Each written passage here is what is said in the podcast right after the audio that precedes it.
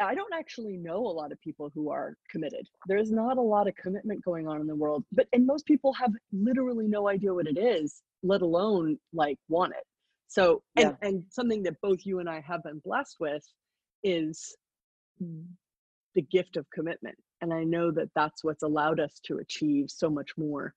Um, mm, and yeah and and there's so many things that people like the way this actually i remember this came up and uh, you know we started putting it in the manuals is commitment to your life is i was doing joy business uh, facilitator training. It was prob- i think it might have been four years ago or three years ago and i was in copenhagen and we were just bringing in the hub and people you know then had to pay they had to pay a royalty each month or either a commission uh, you know a royalty from the classes that they did or if they weren't doing any classes pay a certain amount per month. And joy business was the first one to jump on board.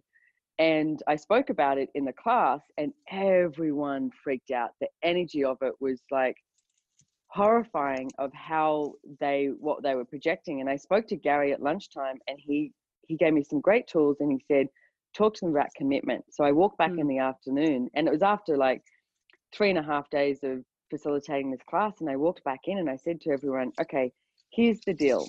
If you want to get your money back after this three and a half days go see francesca. She's going to give you your money back and you know that's fine. It that's a choice that you can make or and that was your commitment to not being controlled by that. Absolutely. And I said, or you can stay this afternoon. And what I'm going to talk about is um, will actually change the way you live and the way you have your business. And all afternoon we spoke about commitment because Mm. people were making it about money.